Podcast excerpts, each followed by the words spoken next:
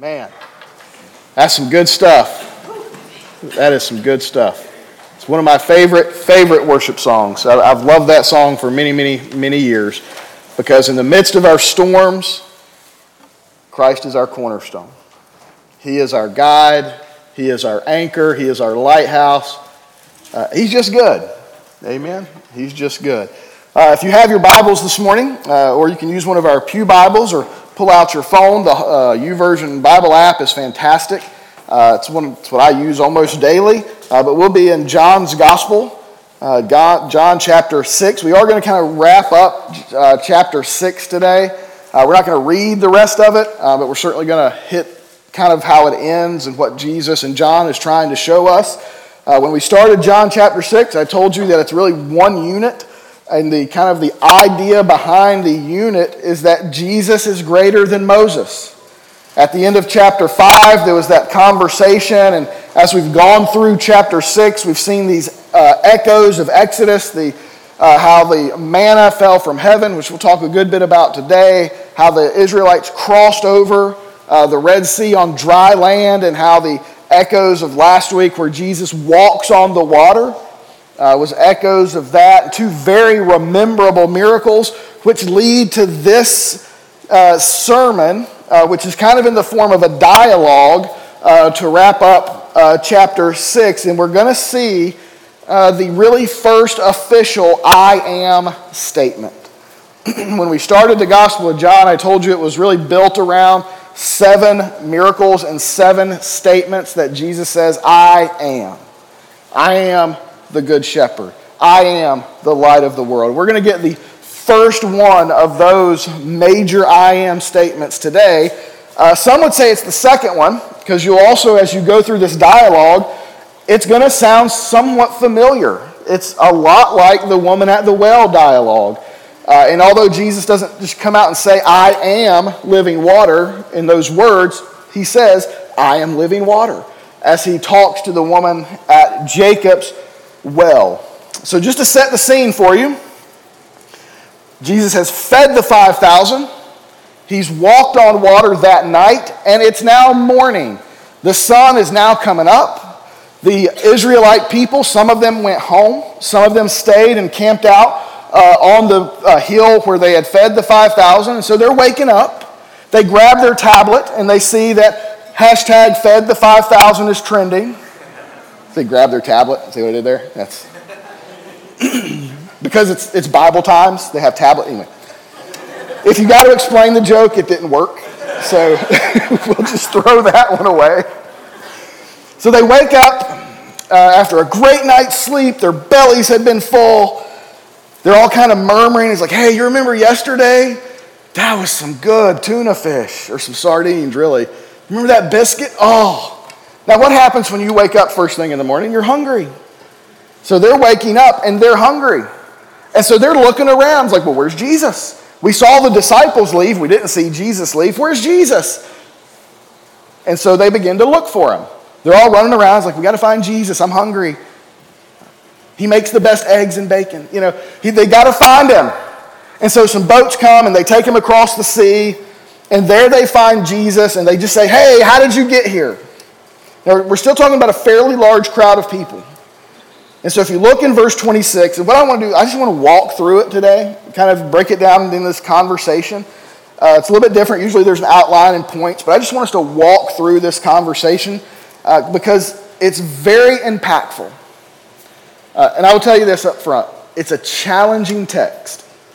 Uh, not in how it's broke down or how it's written, but it's a challenge for the readers because the application is massive.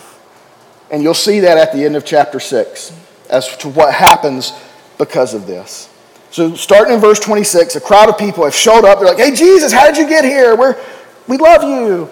Here's what Jesus starts out with He goes, truly, which is, remember, truly is, hey, pay attention. This is important. Lean into what I'm saying.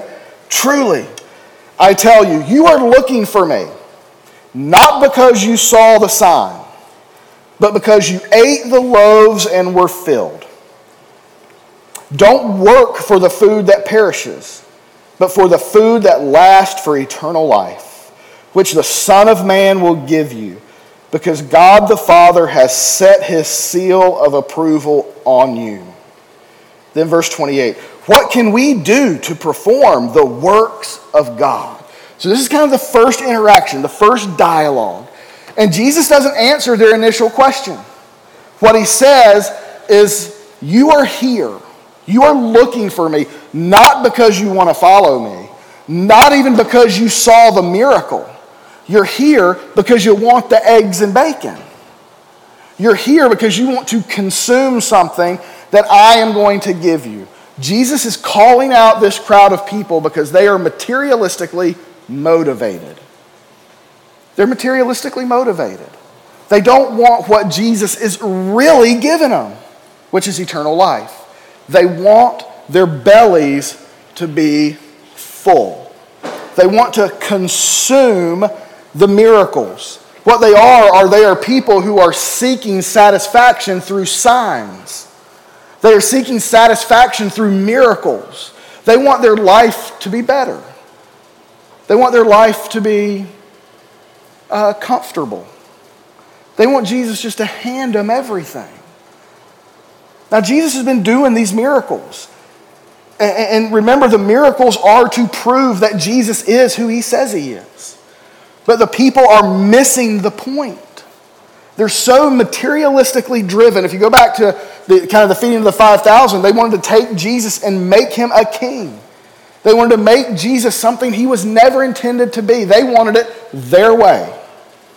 They wanted to be satisfied their way. They were consumers of Jesus, materialistically motivated. And Jesus says, hey, look, stop working for food that perishes. And, and, and this makes sense because we all have to go to work, okay? Or you know, we've worked at some point in our life. We use the money we get from work and we go buy food. It's just how the world works. You have to work a lot harder today to get more money to go buy really expensive food, but that's it. That's what it is. But have you ever noticed, if you have been in church for any length of time, you understand a very important concept. Food perishes. Like, you know, there's that ketchup bottle in the back of every church refrigerator. It's been there since the Hoover administration. Okay? It perishes. Uh, you, you, can go to the grocery store and, and you buy the healthy fruit, at least at my house. It kind of gets shoved to the back of the refrigerator where nobody can really see it until it's furry. Right? Food perishes. Food perishes. And so the bread and, and the food that they really want, all that, and they've worked so hard for it. Well, actually, they haven't. They just showed up and Jesus is there to give it to them. But what he says is stop working for perishable things. Now, just for the record, he's not telling them to be lazy, he's not discouraging getting a job. He has transitioned from a materialistic thinking to a spiritual thinking. Again, he did this with the woman at the well, remember? She wanted water. And he transitioned from the physical need, because we all get thirsty, to a spiritual need. He says, Stop working for food that perishes, but for the food that lasts for eternal life, which the Son of Man will give you, because God the Father has set his seal of approval on him. And then their question how do we perform this work of God? So even in their mind, they're trying to work for this everlasting bread. Again, woman at the well, what do I need to do? There's this idea that we have that we have to work for our salvation. We have to work uh, to, to get the things that Jesus gives us. So, in the minds of the crowd, they're like, well, we came for a free breakfast, but if we got to work for it, we'll work for it because you got the best food of anybody. So, tell us what we have to do. So, that's the first interaction. The second interaction, Jesus begins to explain this. He says, This is the work of God, that you believe in the one he sent. Now listen, because this is all building up to like the, the big, you know, fireworks. They don't have to work for it. What Jesus is now offering this crowd, God has done the work. God is the one who is doing and has done and provided a pathway to eternal life. First and foremost, God has worked through his Son, Jesus, to reveal the Word, to reveal the truth. He's going to work through his son when he's hanging on a cross as a substitute for you and me and these people for the forgiveness of sin.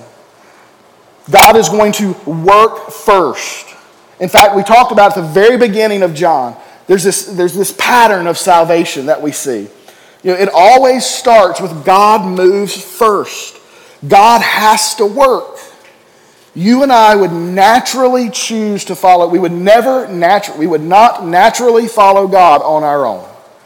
We are just so naturally sinful that if, if there was no Bible, if there was no special revelation, we would not choose God.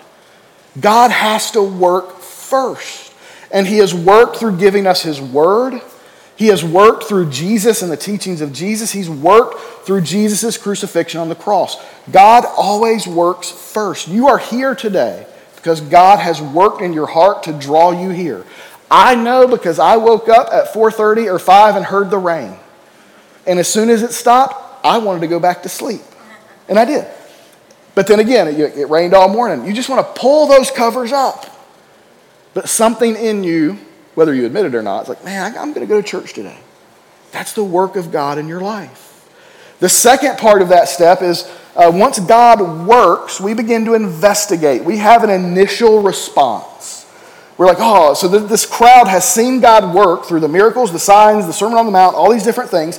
Their initial response is to just keep following, to keep seeking. Their initial response is to keep consuming.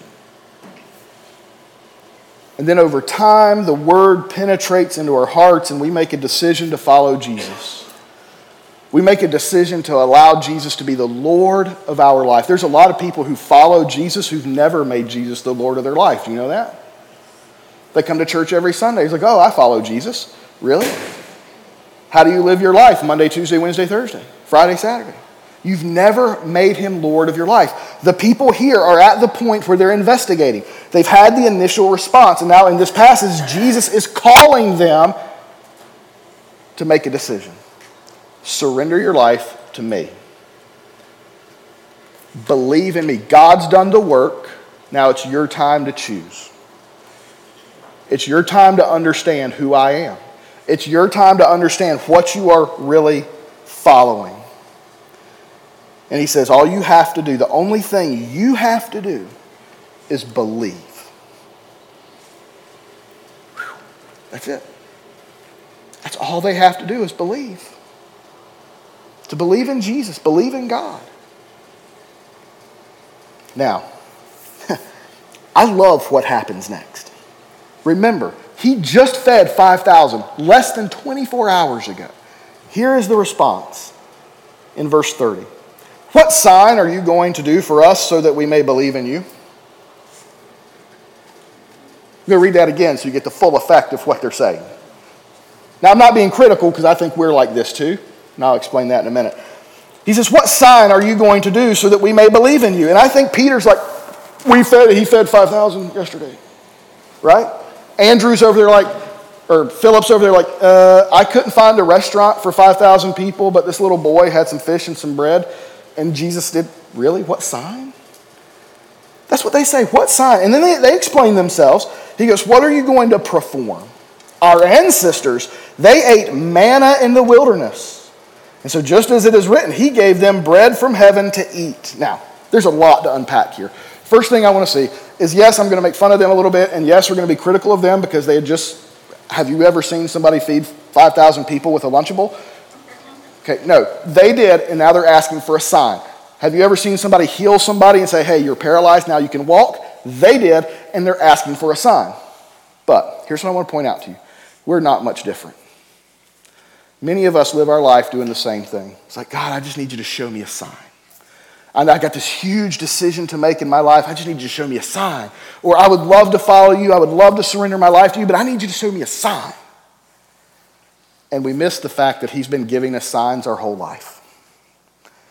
Maybe not as big as 5,000, but God has worked in everybody's here's life in big ways and small ways, and yet we still overlook it. We're still sitting there going, I need a sign. So don't be too critical of them because we do it too. But their problem, or what they're doing, is they're trying to compare Jesus to Moses. First, they have this fixation on how great Moses is. You know, Moses gave us you know, manna. You can read about this in, Acts, in Exodus chapter 16. You know, they just wake up one morning and there's these white flaky biscuit things on the ground and they're like manna, which means what is it? And can you imagine how this plays out? Hey, Tabitha, go see what's on the ground. It might be food. She comes out, she goes, Yeah, there's these white things. What is it? That's what the word manna means. You know, what is it? And so they ate it.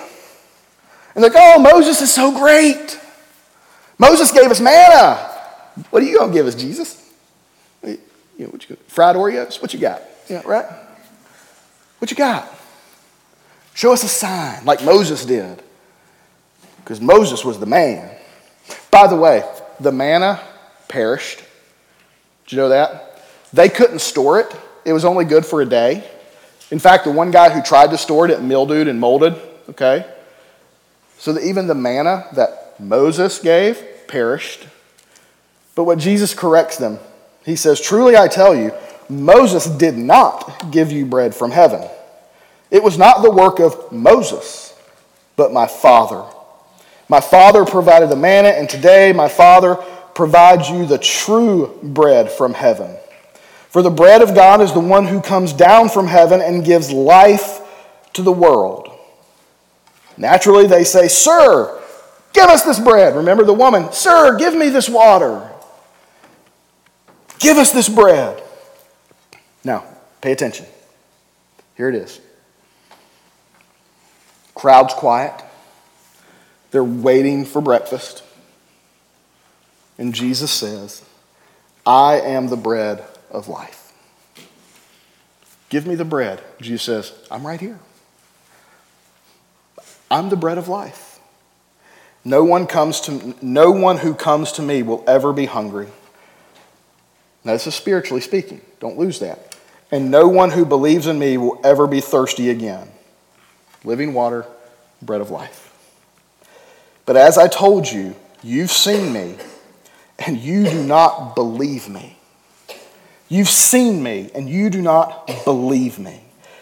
Everyone the Father gives me will come to me. Again, this is the work of God. This is God working first. Everyone who the Father gives me will come to me. The one who comes to me, I will never cast out. For I have come down from heaven not to do my own will, but to do the will of him who sent me. Jesus is doing the will of the Father. This is the will of him who sent me, that I should lose none of those he has given me, but should raise them up on the last day. For this is the will of my Father, that everyone who sees the Son of Man, come and see, everyone who sees the Son of Man, believes in him, will have eternal life, and I will raise them up in the last day. Now, that is a loaded passage. Just a few things I want to point out to you if you're a Christian, if you've surrendered your life to Jesus, He's not going to let you go. He's not going to let you go. This is the will of Him who sent me, that I should lose none of those that God has sent me. Listen, that's why we believe once saved, always saved. Once you surrender your life to the Lord, you're the Lord's. And you're like, well, you don't know what I did yesterday. You don't know what I did over the weekend. Listen, we all make mistakes. We're all sinful, but if we belong to the Lord, truly belong to the Lord, then He's not going to abandon us. If we've made that choice, if we've been drawn into the presence of Jesus and we've decided to respond and confess Him and surrender to Him and believe in Him, then our eternal life is secured, guaranteed. There's no questions about it. And you might be sitting there thinking, well, what about the guys who, these popular pastors or popular musicians who have recently said they're no longer Christians? Well, I would say they probably never were Christians. Now, I'm not being judgmental, but true Christianity is lasting. You don't just walk away from it. You grow, you mature, you don't stay the same. But people who just say, ah, I'm not a Christian anymore, I'm walking away. Well, you really never were a part of it. That's a hard truth, but that's a truth. Jesus says, I am the bread of life. Stop thinking about materialistic. Stop being motivated by the material. Be motivated by the spiritual. And if you want to have eternal life, if you want to be satisfied forever, you got to follow me. You got to surrender your life to me. Now, this has been a pretty hard thing for a group of people to hear. It's been a very unpopular thing for a lot of the Jews in the audience to hear. Like, how do you know that? Look at verse 41. Therefore, the Jews started complaining because he said, I am the bread of life. Jesus will go through in the following verses, he'll kind of re explain, reiterate, rephrase, focusing that he is the bread of life, believe in me, and they just keep complaining and grumbling, complaining and grumbling. Why? Because they're consumers. They're consumers. They don't want the spiritual truth. They don't want truth. They want their physical needs met.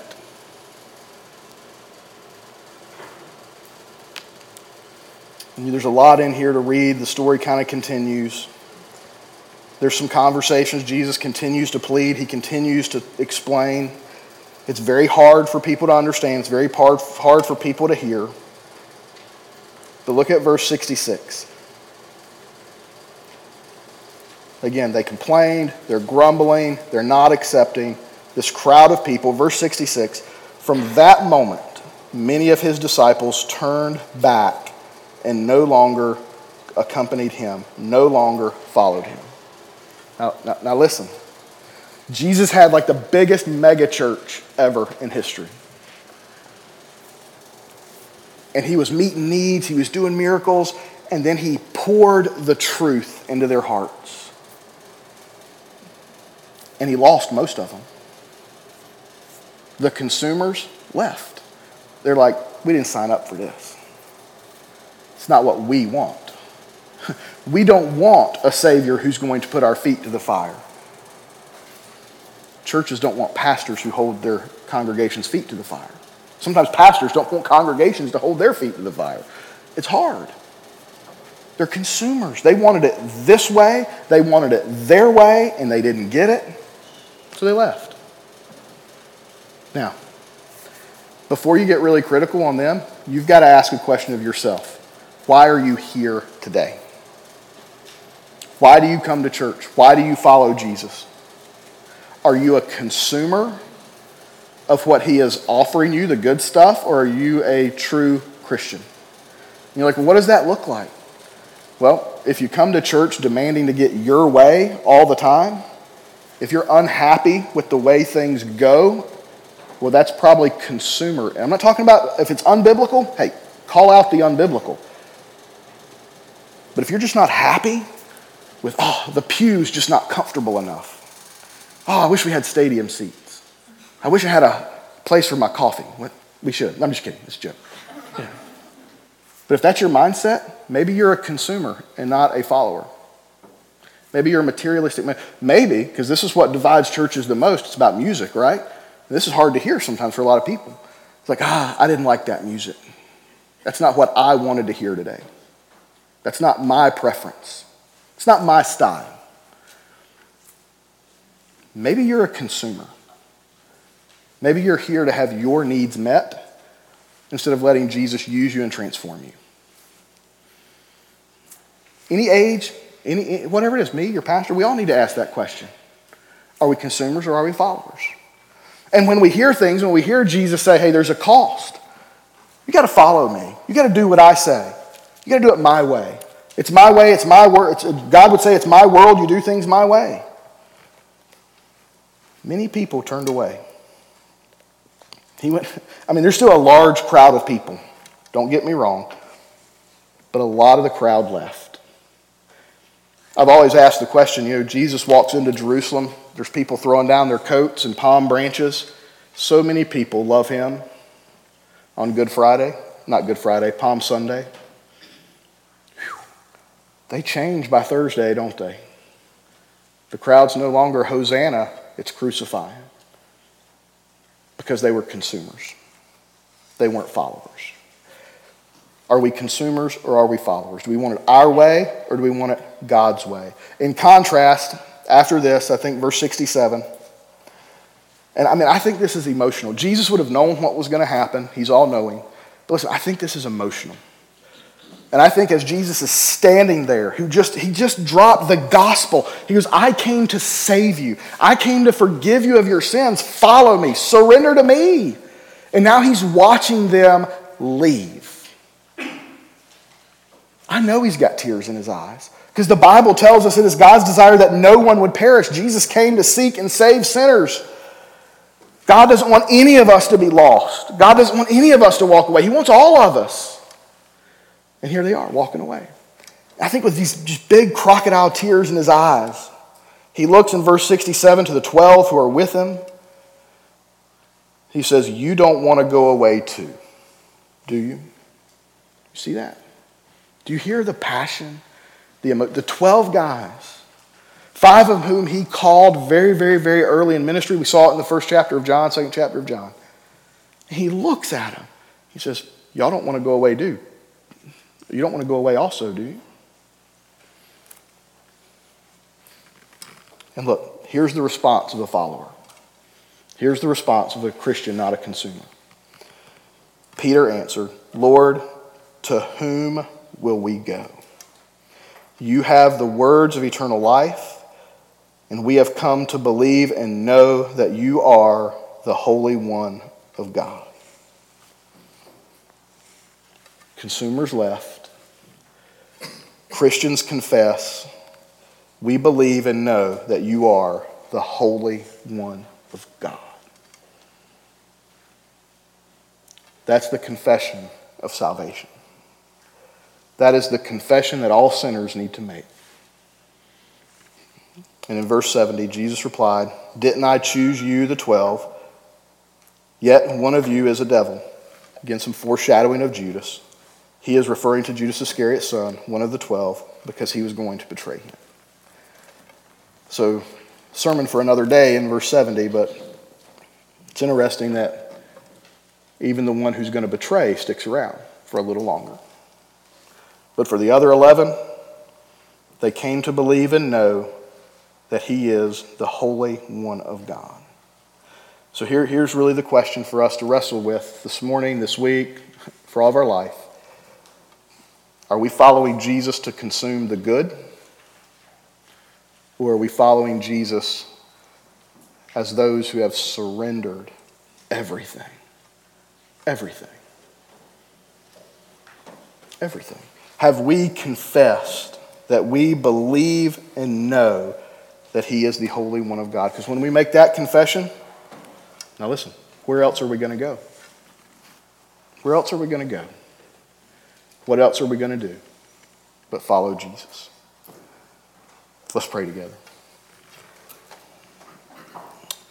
Father, we are grateful that you are the bread of life, that you provide nourishment you provide satisfaction,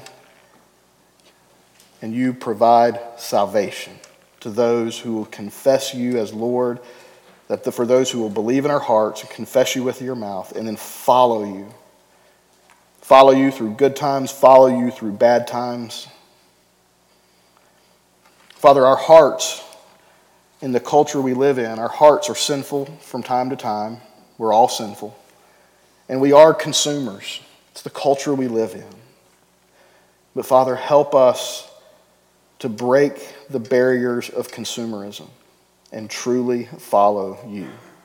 Help us to seek your will and your ways, even when it costs us something, even when it's hard and uncomfortable. Father, I pray that we wouldn't turn away, but that we would come to the only place and the only person we can come to and that's you. Help us to live our lives as followers. We ask this in Jesus' name. Amen.